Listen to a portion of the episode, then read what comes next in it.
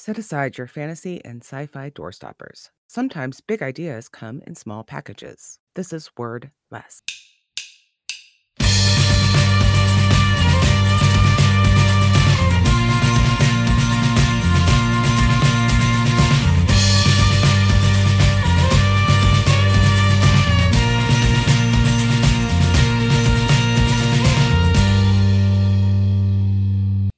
Tonight, we're going to be talking about one of the most talented of American authors and poets, also notoriously a drug addict and a rapscallion, Edgar Allan Poe. He lived from 1809 to 1849. And if you've read a few of his stories, it's not hard to see how how he's affected later horror and sci-fi English writing not to mention mystery. He probably died of an overdose and was a pretty troubled person. But what do you think about his works in general? Well, I appreciate the fact that you sent me back to high school, do more high school homework again. So I was exposed to Edgar Allan Poe in school uh, by, by, that comment, right? But um, I loved him when I was exposed to him at school. After that, I devoured, you know, his writing. Um, he's a magnificent author. He really is. I find it interesting, like you know, you, you commenting about his personal history, and this is a little bit of a sidebar, but I know a lot of people kind of, well, you know, if I don't like the author personally, then I can't get into his writing. Well, Poe is kind of like a, a good example of somebody who may not have been the greatest human being ever, or he may be considered a trouble person, however you want to characterize it. But his writings speak to you, right? Whether we're mm-hmm. talking about horror or um, they make you feel something. They make you feel something, and and his writing is excellent. And uh, to your point, it basically what what you see in his writing is the basis of a lot of what we see in um, modern American Gothic horror, sci-fi, even um, mystery, mystery just like and it's a very it's a very american writing i guess is, is what i can say. It's very it's distinctly american whereas like you know when you read tolkien that's distinctly british. Poe's distinctly american. Yeah. Yeah in much of, in much the same way that mark twain is an american author. He's an american author. Very much so i agree with that. So fun fun fact. Well first i should start say by saying my first experience with Poe was my dad reading him to me when I was, I would say about seven. He he used to read poetry poetry to me all the time. And it's The Raven and Annabel Lee were my first two experiences with him. Yeah, so dad used to just open the poetry book and read it to him. And I still have that book, by the way. That's cool. And but Poe was kind of like your your baby. You, you wanted to kind of go, go back in and start yes. reading Poe short. You wanted to repost short stories let me ask you this: like, what what speaks to you the most, or what's what attracts you so much to Poe? His prose, I think. He just and his ability to be a chameleon. In that way, I would compare him to Neil Gaiman. Like he writes across a whole bunch of different genres. I like that. I like that. Yeah, because uh, it was interesting when uh, rereading uh, the short stories that we picked this time. I was struck, really, this time, by how much in his book, in his, I'm sorry, I say book, in his stories, the majority of the story is really about setting and atmosphere. Yeah for sure. And not and not so much well, on some of them are. Some of them right. are. The ones we picked are. that is true. That is true. but it's amazing what you can do. Uh, look, I would say that that when we decided to start this podcast, Edgar Allan Poe was the kind of author I was thinking of. Right, somebody who is just a brilliant short story writer, just brilliant at it. So I would just like we're going to be doing his dark and broody stuff, which is of course what he's known for. Um, but I would like to point out that he has a couple. He actually can be very funny, and he has a short story called "The Businessman," which is basically about this grifter and con man, and it's punchy and snarky. And he also has a story called Three Sundays in a Week, which is about the nephew trying to get permission to marry. Okay, so this is where we get a little bit into Poe's questionable history. His great uncle's daughter, who's 6 years Mhm. his junior, and the so they create. It's like one of those um almost classic fairy tales where they trick um three three Sundays into a week by having two people travel the world opposite directions so that when they all get back they've each experienced Sunday on a different day. So it was three Sundays in a week and it's a very clever little story. So and it's very funny as well. Yeah. Um so now dark and brooding. Yes. Up my alley, dark and brooding. yep. Um would you like to start or do you want me to start?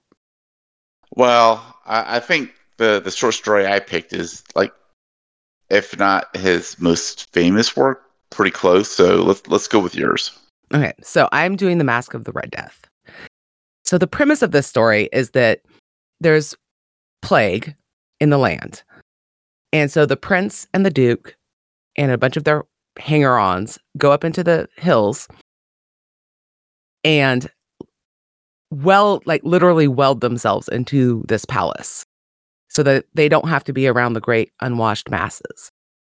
And by the way, spoilers because this is like a 10 page story. It's very, very short. Yeah, spoiler for for a story that that's more than hundred years old. that that too. like oh yeah, anyway. So um they weld themselves in and they hold this great big party that's a masquerade in this chamber that has seven rooms. Each room is a different color. And there's a clock in the very last room, which is the black room. And the first room is blue.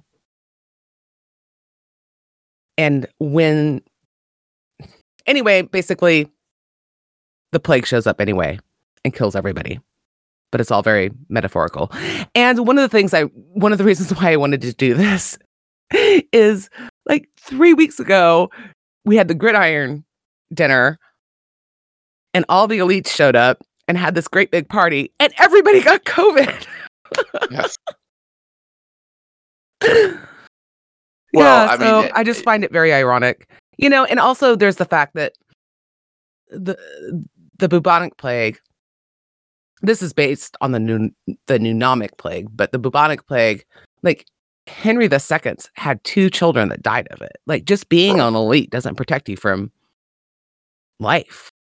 Right. I mean, so to me, one of the marks of a, a really, really, really good story is exemplified by the Masque of Red Death, because the Masque of Red Death itself, it's it's very it's heavy on the metaphors, it's heavy on the symbolism. hmm Um, but what makes it truly great is that you can read it to your point, you can read it today, and something that Poe never contemplated COVID 19, right? Right. Um, The story still speaks to us today. That speaks to its greatness, its timelessness, right? And that tell to me that, that that tells you the author did something truly special, right? Um, and and that's what we have here. And uh, I, hate to go all all high school stuff, but like you know, since you me go back to high school and, and go back to read it, like you know, like There's a reason why we make high school students read them, though.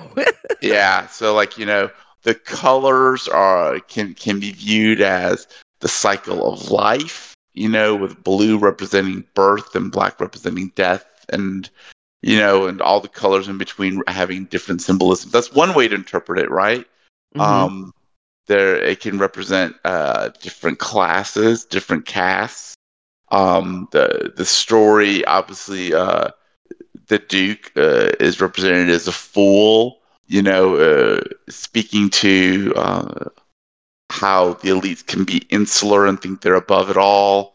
Um and but they're not immune to what we're all what we what we all experience because we're all human.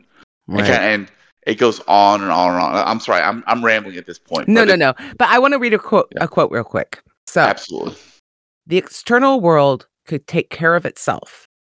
In the meantime, it was folly to grieve or to think. The prince had provided all the appliances of pleasure. There were buffoons, there were improvisatori, a word I can't say. Uh, there were ballet dancers, there were musicians, there was beauty, there was wine. All these things and security were within. Without was the Red Death. Yeah, that's good. I mean, it just gives you chills. And you got to remember that the prince and the duke are supposed to be taking care of their people. But no, we're gonna we're gonna go have a party. You guys, you guys can all die. Just die. Again, I the just- more things change, the more they stay the same, right? Exactly. So, So let's talk about the clock. Go ahead. Okay. So there's a clock in the last room, the room that nobody wants to go into. And every time the clock chimes, the people stop. Yes. everything stops and it becomes quiet. And everybody gets weirded out, basically. And then the clock stops chiming. And everyone's like, oh, wasn't that silly of us to stop for the clock? And then they start partying again and they're like, next time we won't we won't stop for the clock. And then the clock rings again. So how do you feel about that? Well, so Do you think it was heavy-handed? Well, what was the symbolism you took from it? Because to me, uh, time stops for no one, right? Death comes for everyone. That, that that to me is what the clock is saying. So I don't know whether you had a different take on that. That's was my take, which is why I said, "Do you think it's heavy?" It's definitely a metaphor. Well, uh, I mean, heavy-handed. I mean, I guess it just depends on how you look at it. Well, we're talking about a story that's ten pages long, and um, this goes to to me one of the reasons I love uh, short stories so so much. Every word in the story uh, and every the placement of everything in there is done with intention, right? and Mhm. it's meant to have and it's meant to have multiple meanings. So, in one sense, is it heavy-handed? Yeah, sure. I mean, he's not trying to hide the ball from you, right? On the other hand, it's not that heavy-handed because you know it can have multiple meanings. It could it could mean death. It could mean time, right? It could mean uh, uh, it could mean inevitability. It has multiple meanings. I also think that one of the things it does, I think it's a little heavy-handed, but that's okay. We each have moments in our life where we suddenly remember that you too are mortal. Like that, you know, there's that whole I don't know, apocry- apocryphal story about like Caesar had somebody to whisper that in his ear. Yes. And I don't know if that's true, but we all have moments in our life. You get in a car accident, you find out you mm-hmm. have not even as serious as cancer. You you find out you have something sick. You find out you have COVID. You find out you, you know, I, you have these moments where you're like, oh shit, this is going to end. Like, this is going to be over. What am I doing with my life? And then you kind of forget again. You know, I had a friend who dropped dead uh, two months ago. He was 40, he was 34. I'm sorry. No, it's, I, I, but my point is, is I said to myself, I need to pick up my phone and call this friend from high school that I haven't talked to in six months. And then life happened, and I just, I still haven't done it. I've texted her a few times. So that's what, oh, wow. um, So the Masque of Red Death is uh speaks to you, right? I mean, that, yes. I mean that that that that's kind of what we're talking about, right? And uh look, for those of you that haven't read it, um you should give it a try. Um and this actually what uh what Alison is, is communicating um this is what I mean when I when I say um you don't have to like an author. You don't have to approve of what an author is or does to appreciate his works, right? And what you're saying speaks to that. Yeah. So, yeah, like what I said about the clock. Yes, the countdown to death, but also there's this man. I just went back to what I was doing instead of doing what I should have done. Even though I had this moment where I remembered where things were really important. Right. And uh and now I might um have to go I, I'm sorry. I should text my friend and set up an appointment so that we can talk. so, guys, so we're gonna pause this episode briefly, and Alison's gonna call her friend, and we'll be right back with with our new, with our new short story. Exactly. So, what do you think about the last scene, or the la- the very last part of this story? Well, you mean all of them dropping dead? where they're they're all pulling back in terror and then they're chasing they're literally chasing this figure through the building eh, or through the rooms and then they grab the they grab the whatever he is and there's nothing there and then they all drop dead right so um obviously the the figure is the the symbol for the actual like plague or pestilence itself, right? Right. Um, so I mean, you could take that. I mean, there, there's one way to view it as you know the that it's literally one of the four horsemen, right? Um, come to bring uh, uh, the ending, right? Um, but basically, the for me, the reason the the figure was ungraspable or not not able to be touched was because he was already present in each one of them, or she was already present in each one of them. Um, and um, there. So the interesting part was the revelers chasing chasing the pestilence to try to destroy it was the inversion of what they did at the beginning was which was to run away from it right right so it's it was it was it's a clever bit of the clever bit of writing on Poe's part to kind of d- uh, display that no matter how much you may try to escape the realities of life, you know, it will come for you. You will have to go back to it, you know, uh, one way or the other. At least that's what I took from it. What did you take yeah, I just, um, all that, but also I just like how spooky it is. Like, yeah. this figure shows up, and they've been in the castle for like six months, I think, at this point. And when they grab onto it, there's nothing there. And I think that that's a very, um, I don't know if this was before germ theory and all that, but it has a very, that's really what it's like, you know? Um, you try to do this, you try to do that, but there's nothing you can really grab onto. You know? I, I don't yeah. know. I, I just, and it's like I said, it's spooky. It's almost a ghost story, I would say. Yeah. I mean, I, I, I think it's interesting. We've spent, what, almost 20, 30 minutes talking about a 10 page story, which, I mean, if that doesn't tell you, A, how good the story is, but B, that you don't need to have um, hundreds of thousands of words to tell a compelling story, then I don't know what can. Right. So, you know, What's your story, Mark? oh, it's just this little thing called The Fall of the House of Usher. I've never heard of it um, before. Yeah, never heard of it, and it has it has no applicability whatsoever to stories that have been told time and time and time again in books, in movies, in TV shows, etc. But basically, I this seems to be a theme of mine. I have another unnamed narrator, which that just seems to be my thing, right? Um, he arrives at the House of Usher, uh, which is a creepy mansion owned by his boy, boyhood friend Roderick Usher. Roderick's been sick, and um, he asked the narrator to come to him for help.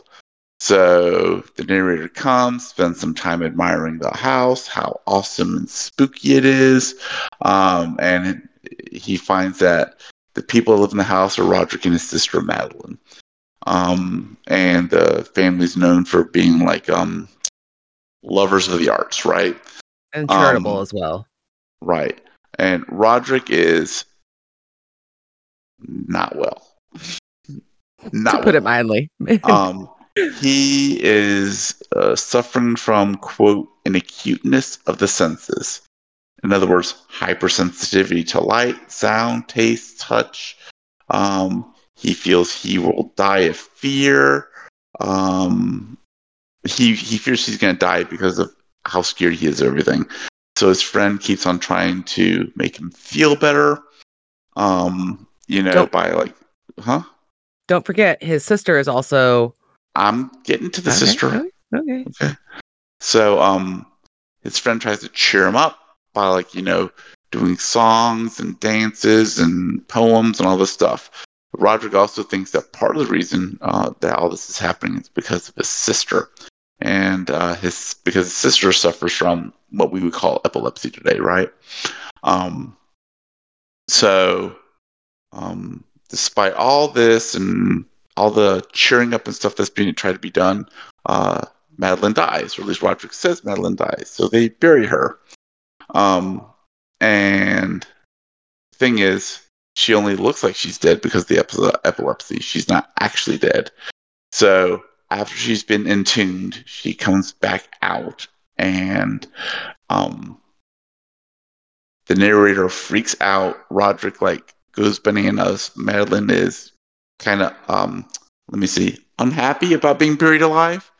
Um, and uh, they get into a fight. Roderick dies. Madeline's going berserk. The unnamed narrator leaves, and the house caves in behind him as he escapes Oh, on a dark and stormy night. Oh wow. so that is the I- fall of the House of Usher. huh? I have uh, such a different take on this story. so, all right, go ahead. Give me your thoughts. So the whole time we know that Madeline is sick and she's been fighting this her whole life. Mhm. She gets she takes to her bed as our hero arrives. I, I find it interesting you use the word hero, but go, continue. I I air quoted the hero. okay.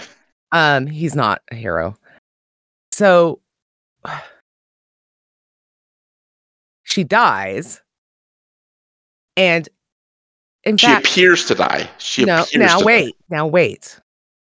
Okay, so Roderick says, "I don't want to actually bury her. I'm going to put her in the this holding place for a couple days." I think this is a story about vampirism, hmm and that the reason why Roderick is so sick is because his sister has been feeding on her. That's my take.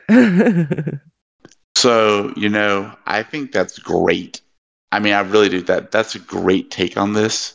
To be honest, I never actually thought of it uh, until you mentioned it to me. So this is the second time, by the way, guys, that we, we've tried to do this podcast. And the first time, first time she mentioned it, I'm like, huh, that's kind of malarkey. But then I thought of it. I'm like, actually, it kind of holds together. I, I, I, uh, I see where you're coming from, right? Like Madeline's only only appears at night. Everything's dark and gloomy. Roderick specifically fears his sister more than he fears anything else. hmm You have a point, I guess, is, is what I'm saying, right? But it also takes her like nine days to wake up and come for him. Like it, it- can't. An, epile- uh, an epileptic fit does not last that long. All right. So, how do you explain the house crashing and falling, like collapsing in on itself? oh, that's just magic. Nah, magic. Okay. All right. So, I mean, epilepsy doesn't explain that either. right. So I have a little bit of a different take. To me, uh, quite clearly, the fall of the House of Usher. Well, a it, it gets back to Poe's troubled life, but Mhm. I'm not even gonna, I'm not even going to discuss that. To me, this is a story about mental mental illness and uh, somebody losing his grip on sanity and eventually uh, going irretrie- irretrievably insane in, indicative of the fact that the house is the mind and the two parts of the brain as illustrated by Roderick and Madeline, Right. are at war with each other, and despite the rational part or the the the non-depressed part of himself, uh, as illustrated by the narrator, trying to get him back onto the straight and narrow, um, it's all unsuccessful, and eventually his mind collapses in on itself. Yeah, it's That's how, that's how I viewed it. It's in a lot of ways, even though this is kind of billed as a horror story, it's actually a tragedy. I- I mean, it has some kind of scary, creepy things in it, but like when he's walking through the house and there's, he talks about how, like, basically the house is rotting. And it has all these old weapons and all these old things along the walls, and they're all just falling into decay. And he goes into his friend's room and, or his, not like his bedroom, but like his library or whatever. And there's just like books and instruments just scattered all over the room. And there's no rhyme or reason to the whole thing. Right, uh, uh, signs of a disordered mind. Right, exactly. So my favorite part of this story is the framing of the unnamed protagonist Mhm. reading the the myth about the knight breaking in to get to the hermit.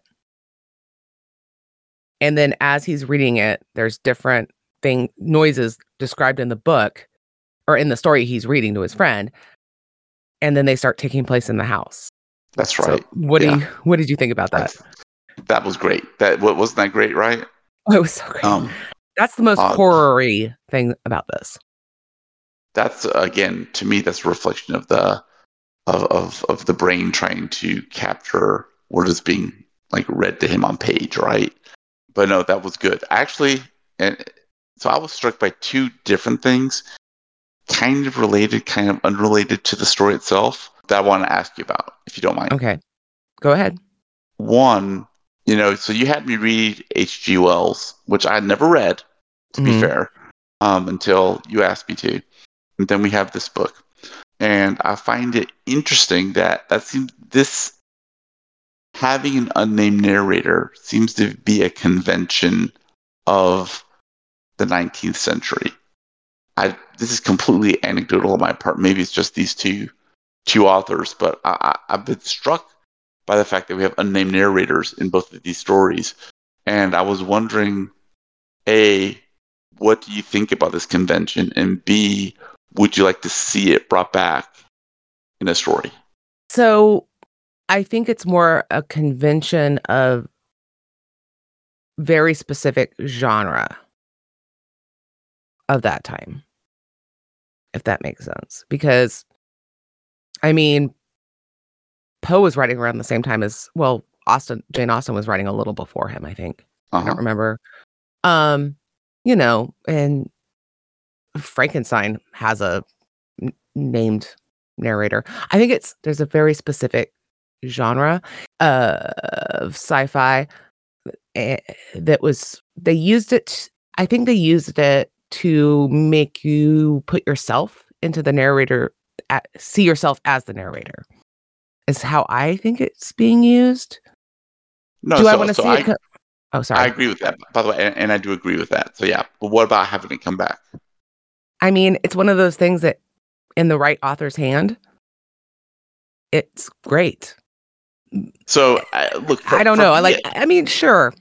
So so so here's the thing. I, I think a lot a lot of stories nowadays when they want to try to put you in the person's shoes, they basically do a first person narrative or the the book reads like a diary, right? Um, Right. Like so you're either in the person's head, so uh, you're an unreliable first person narrative, right? You're an unreliable first person narrative, or else basically it's a diary, right? Um, and we see multiple examples of this in in modern lit- literature. And I'm sitting here trying to think how, like, let, let's give an example of a popular series.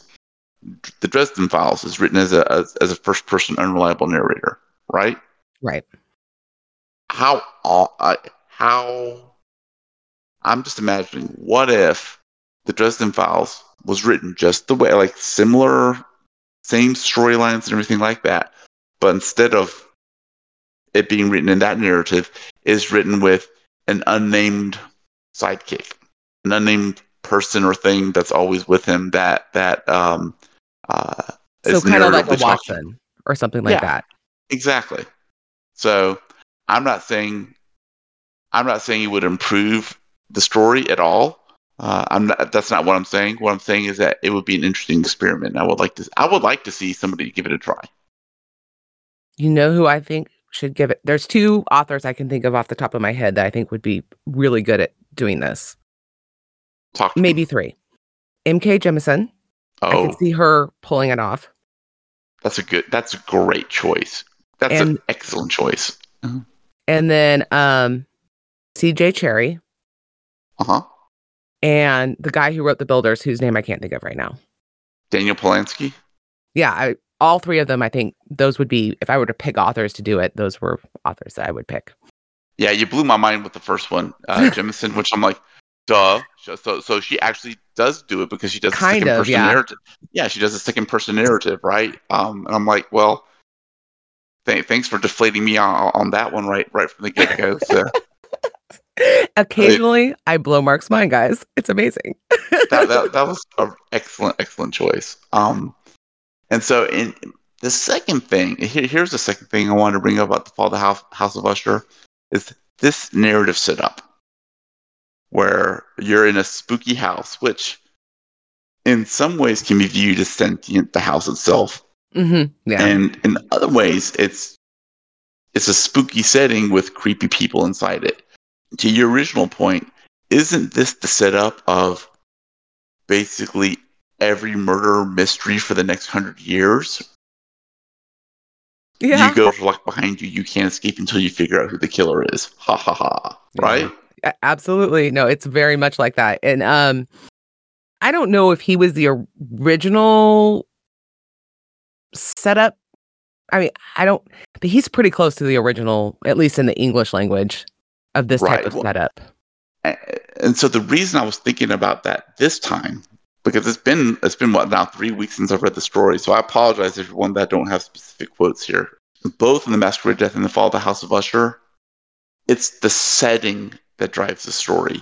He spends so much time creating the setting that everything else falls into the ambiance sets everything else, right? Right, right. So And interestingly, virtually no dialogue in either story. And he doesn't do dialogue in general though, so Yeah. So, and the other thing I was, I was struck by is like, you know, again, we're talking about like the setting of every murder mystery. It's also the setting of all kinds of like horror stuff. I mean, obviously Stephen King took from it. I mean, look at the Amityville horror. That might as well be Fall of Usher set, you know, updated for the 20th century, right? yeah. Um so Or gonna- The Shining, or yeah, I have you know, not read The Shining. Poltergeist, etc. Oh jeez. The Shi- The Shining definitely is the Fall of the House of Usher. It's a hundred percent that. So um Well, I mean, uh, I know the fan- basic plot, so yeah. yeah. So so fans of Stephen King who have read The Shining, please go back and read The Fall of the House of Usher. And fans of Edgar Allan Poe who read The Fall of the House of Usher, please take the time to read The Shining. The book. You can watch you can watch the movie too if you want. No, thank you. no, thank you. So the other interesting thing um, about this, it, you were talking about how the house is a character. Like Yes. Roderick completely believes the house is alive. He's like, I'm. I- He, it's like a real thing for him, which is That's right. anyway. But the other real quick thing I want to mention, just difference in style between the Fall of the House of Usher and the the Masque of the Red Death is when you're reading the the Fall of the House of of Usher, you are looking at giant big blocks of text. And the Yes. and the Masque of the Red Death is not like that at all. I mean, they have a few spots that are kind of so it just you feel like the house is falling in on you as you are reading this story. And it's That's that's an excellent point. I, I, I should stop and, and sit on that for a second. You will not get the same impression if you quote read this book by listening to it on an audiobook. You will not get the same impression of the story. Um, to your exact point, I mean that's that's a really really good point. I would also like to point out that uh, The Fall of the House of Usher is available on Kindle for 99 cents, and The Masque of the Red Death, Death is free. There's also a free version if you're a Prime member for Audible for the audio. Or, or good at any of your local libraries. They have multiple copies of Edgar Oh, yeah. Allan Poe all Yeah. over the place. So yes. They're great. They're so great. Uh, thank you so much for joining us. Our music is Better Days by Jon Worthy. I'm Alison, and that guy's Mark. Bye, guys.